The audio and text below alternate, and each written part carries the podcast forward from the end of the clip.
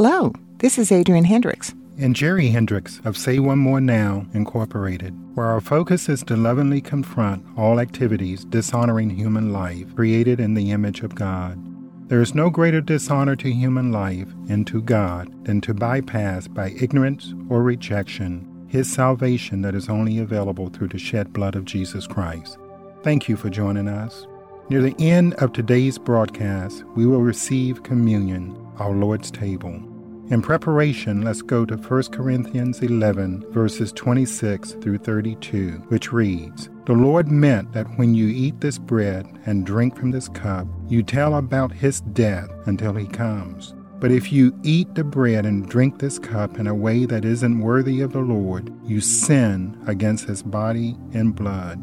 That's why you must examine the way you eat and drink. If you fail to understand that you are the body of the Lord, you will condemn yourselves by the way you eat and drink. That's why many of you are sick and weak, and why a lot of others have died. If we carefully judge ourselves, we won't be punished. But when the Lord judges and punishes us, He does it to keep us from being condemned with the rest of the world." Today, we recognize and celebrate Passover and the resurrection of our Lord and Savior Jesus Christ. Passover is the name given to one of the main annual festivals of the Jews. It is kept in remembrance of the Lord's passing over the houses of the Israelites when the firstborn of all the Egyptians were destroyed. It is also called the Feast of Unleavened Bread because during this celebration, no leavened bread was to be eaten or even kept in the household. At Exodus chapter twelve, verses twelve through fifteen, we read, "For I will pass through the land of Egypt this night, and will smite all the firstborn in the land of Egypt, both man and beast. And against all the gods of Egypt I will execute judgment, proving their helplessness. I am the Lord. The blood shall be for a token or sign to you upon the doorposts of the houses where you are, that when I see the blood I will pass over you, and no plague shall be upon you to destroy you when I smite the land of Egypt. And this day shall be to you for a memorial. You shall keep it as a feast to the Lord throughout your generations, keep it as an ordinance forever." A memorial, as used in verse fourteen, is that which preserves the memory of something, anything that serves to keep in memory. Instructions are given at verse fifteen. "In celebration of the Passover in future years, seven days shall you eat unleavened bread. Even the first day you shall put away leaven, which is symbolic of corruption, out of your houses. For whoever eats leavened bread from the first day until the seventh day, that person shall be cut off from Israel." At Mark fourteen, verses twelve through sixteen, we read about this celebration in Jesus' day. "On the first day of the Feast of Unleavened Bread, when, as was customary, they killed the Passover lamb, Jesus' disciples said to Him, 'Where do you wish us to go and prepare the Passover supper for you to eat?' And He sent two of His disciples and said to them, 'Go into the city, and a man carrying an earthen jar or pitcher of water will meet you. Follow him, and whatever house he enters, say to the master of the house, "The teacher says, where is my guest room where I may eat the Passover supper with my disciples?" And He will Himself show you a large upper room, furnished and ready. There prepare for us." Then the disciples set out and came to the city and found everything just as He had told them, and they prepared the Passover. The Lord Jesus Christ is our Passover Lamb. We read at First Corinthians five, verses seven and eight, "Purge, clean out the old leaven, that you may be fresh dough, still uncontaminated as you are, for Christ our Passover Lamb has been sacrificed. Therefore, let us keep the feast, not with old leaven, nor with leaven of vice and malice and wickedness, but with the unleavened bread of purity, nobility, honor, sincerity, and unadulterated truth." Why was Passover instituted? According to the Smith Bible Dictionary, the Passover was instituted by God to commemorate the deliverance of the Israelites from Egyptian bondage and the sparing of their firstborn when the destroying angel smote the firstborn of the Egyptians. We see Passover as the redemption of the nation. God declares Himself to be the Creator of Israel. The Exodus, meaning departure, was looked upon as the birth of the nation, and the Passover is its annual birthday feast. It is the yearly memorial of the dedication of God's people to Himself, who had saved their firstborn from the destroyer in order that they might be made holy to Himself. Passover foretells the great salvation where Jesus Christ is the Lamb of God, slain for the sins of the world. Jesus Christ is our Passover, and He has been sacrificed for each of us and is no longer in the tomb, but He lives even today. With Jesus, the Lamb of God, as our Passover Lamb, we can clearly see that Passover signifies deliverance from our slavery to sin. Jesus' blood causes the destruction we deserve for our sins to pass over us when we accept Him as Lord of our lives and our personal Savior. It is at this point that the blood of Jesus Christ is applied to us by our faith in Him. The Smith Bible Dictionary also states that the Passover was useless unless eaten, so we live today as the result of accepting our Lord Jesus Christ, the spotless Lamb of God. If you have not already done this, please receive Him today. The Passover meal was eaten with bitter herbs, as we too today must eat our Passover with the bitter herbs of confession and repentance from sin. Confession is an acknowledgement of sins against God and those we have wronged. At James chapter five, verse sixteen, we are instructed to confess to one another your faults, your offenses, your sins, and pray also for one another, that you may be healed and restored to a spiritual tone of mind and heart. The earnest, heartfelt, continued prayer of a righteous man makes tremendous power available and is dynamic in its working. Repentance is a change of mind or a turning from sin to God. It is making an end of any practice that is offensive to God.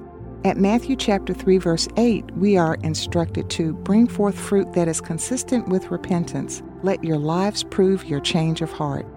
As the Israelites ate the Passover and everyone prepared for the journey, so we desire and make ourselves ready to enter the active service of Jesus Christ.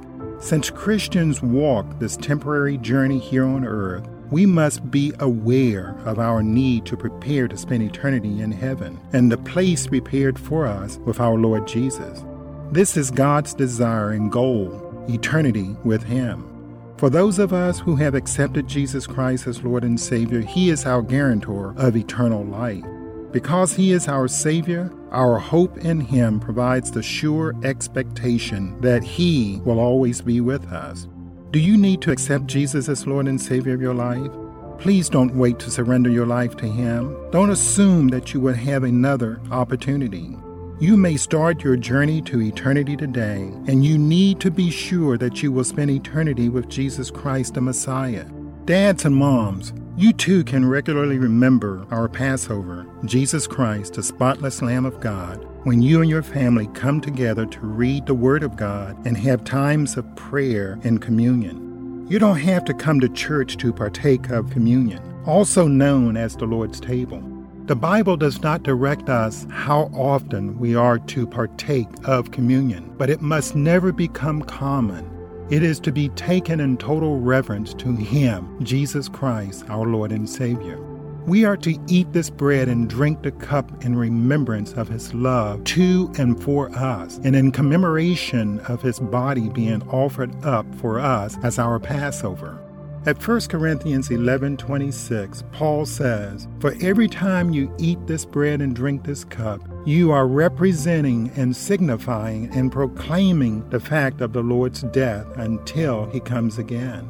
Communion, also known as the Lord's table, is designed to call to memory the tremendous price paid for us by our Redeemer to keep us from being lost to the Father and separated from Him for eternity. Every time we partake of His table, let it be impressed on our hearts and minds His love for us and the everlasting life He purchased for us through His sinless life. Because Jesus lived without sin, He lives today to help us do the same as we follow in His footsteps. He is our example and our standard. He desires a relationship with each of us. Please accept Him today if you don't know Him. At Acts chapter four, verse twelve, "There is salvation in and through no one else, for there is no other name under heaven given among men by and in which we must be saved." Our lives should emulate Jesus' life here on earth, for He is holy. At First Peter chapter one, verses fifteen and sixteen, we read, "But as the one who called you is holy, you yourselves also be holy in all your conduct and manner of living, for it is written, you shall be holy, for I am holy." We Christians are called to holiness because we have been made pure by the blood of the Lamb. Therefore, we are to be people with integrity of moral character and free from sin. Bottom line, we want to live out the Word of God. Paul reminds us at Second Timothy chapter one, verse nine, "He saved us and called us with a holy calling, not according to our own accomplishments, but according to His own purpose and the grace that was given to us in the Messiah Jesus before time began." Let me share a little about our Messiah, Jesus Christ. He is righteous. We are told at Romans five nineteen, "For just as by one man's disobedience, failing to hear, heedlessness, and carelessness, the many were constituted sinners, so by one man's obedience, the many will be constituted righteous, made acceptable to God, brought into right standing with Him." He is sinless, as Paul reminds us at Second Corinthians five twenty-one, "For He hath made Him to be sin for us, who knew no sin, that we might be made the righteousness of God in Him." He is merciful, as we are told at Hebrews two seventeen. "So it is evident that it was essential that he be made like his brethren in every respect, in order that he might become a merciful, sympathetic, and faithful high priest in the things related to God, to make atonement and propitiation for the people's sins." He is forgiving, as discussed at Luke chapter twenty-three, verses thirty-three and thirty-four. "And when they came to the place which is called the Skull, there they crucified him along with the criminals, one on the right and one on the left. And Jesus prayed, Father, forgive them, for they know not what they do. And they divided his garments and distributed them by casting lots for them."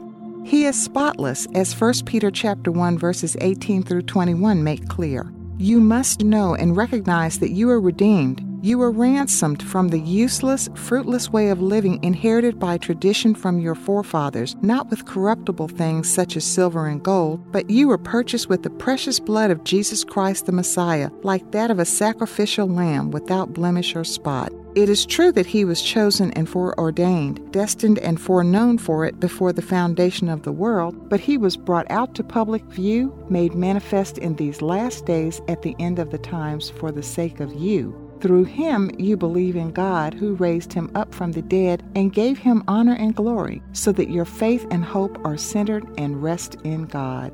He is just, as proclaimed at Zechariah chapter nine, verse nine. "Rejoice greatly, O daughter of Zion. Shout aloud, O daughter of Jerusalem. Behold, your king comes to you. He is uncompromisingly just, and having salvation triumphant and victorious, patient, meek, lowly, and riding on a donkey, upon a colt, the foal of a donkey." He is without guile, that is, he is without deceit. First Peter two twenty-two says, "He was guilty of no sin, neither was deceit nor guile ever found on his lips." He is innocent. In Matthew twenty-seven, verses three and four, we read, "When Judas, his betrayer, saw that Jesus was condemned, Judas was afflicted in mind and troubled for his former folly, and with remorse he brought back the thirty pieces of silver to the chief priests and elders, saying, I have sinned in betraying innocent blood." Jesus is meek. This means that he is mild of temper, soft, gentle, not easily provoked or irritated. At Matthew eleven, verses twenty-eight through thirty, Jesus tells us, "Come to me, all you who labor and are heavy laden and overburdened, and I will cause you to rest. I will ease and relieve and refresh your souls. Take my yoke upon you and learn of me, for I am gentle, meek, and humble in heart, and you will find rest. You will find relief and ease and refreshment and recreation and blessed quiet for your souls. For my yoke is wholesome, useful, good, not harsh, hard, sharp, or pressing, but comfortable, gracious, and pleasant, and my burden is light and easy to be borne." Jesus is humble. To be humble is not to be proud or haughty, not arrogant or assertive.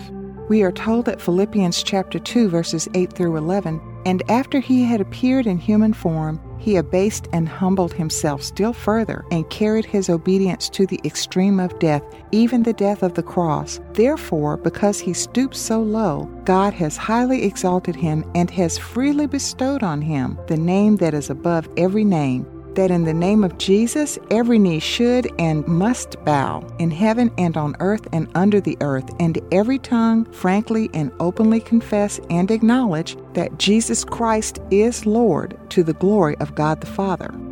We beg you to receive Jesus as Lord and Savior of your life today. Our good friend Ronnie was on his way to our Bible study, and he was within inches of being involved in a major, perhaps life-impacting accident. When he arrived, it was quite obvious that he was severely shaken.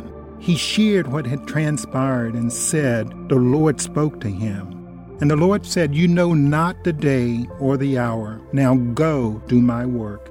We read in Matthew twenty-five, verse thirteen, watch therefore, give strict attention and be cautious and active, for you neither know the day nor the hour when the Son of Man will come. Are we ready to stand before Jesus Christ right now, today?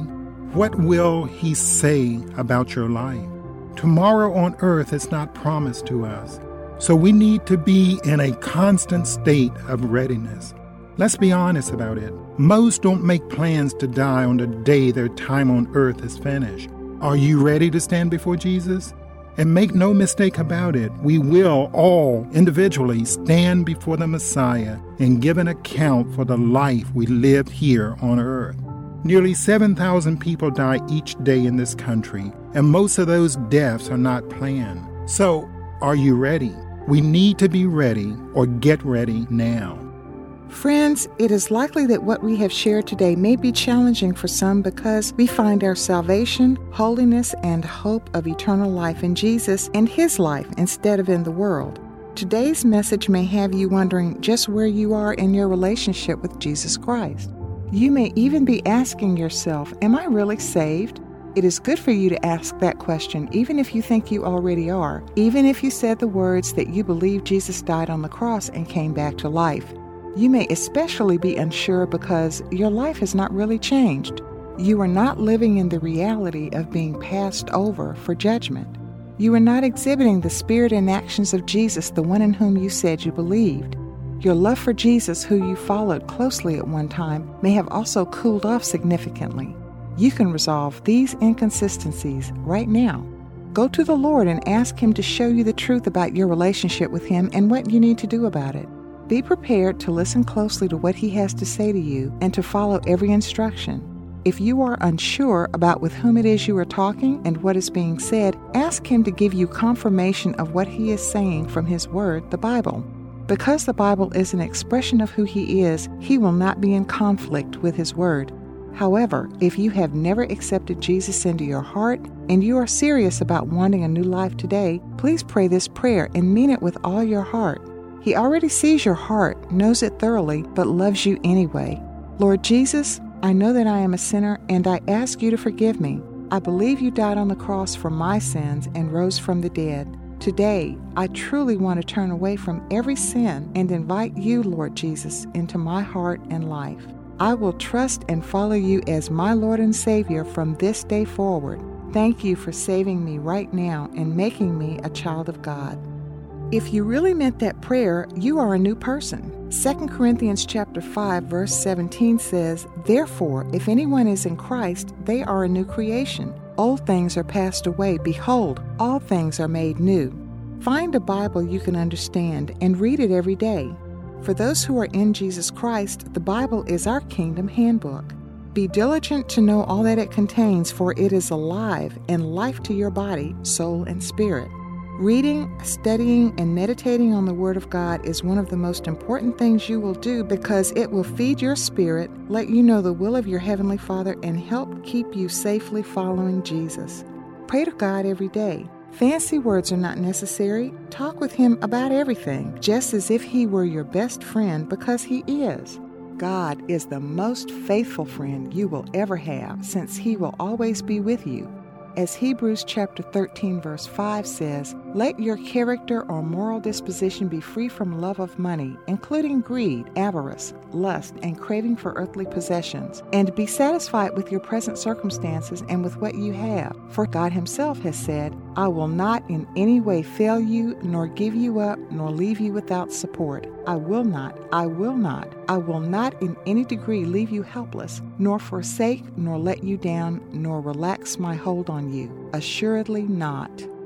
As we prepare to receive the Lord's table, let's read John six, verses fifty-three through fifty-six. "And Jesus said to them, I assure you, most solemnly I tell you, you cannot have any life in you unless you eat the flesh of the Son of Man and drink his blood, unless you appropriate his life and the saving merit of his blood. He who feeds on my flesh and drinks my blood has eternal life, and I will raise him up from the dead on the last day. For my flesh is true and genuine food, and my blood is true and genuine drink.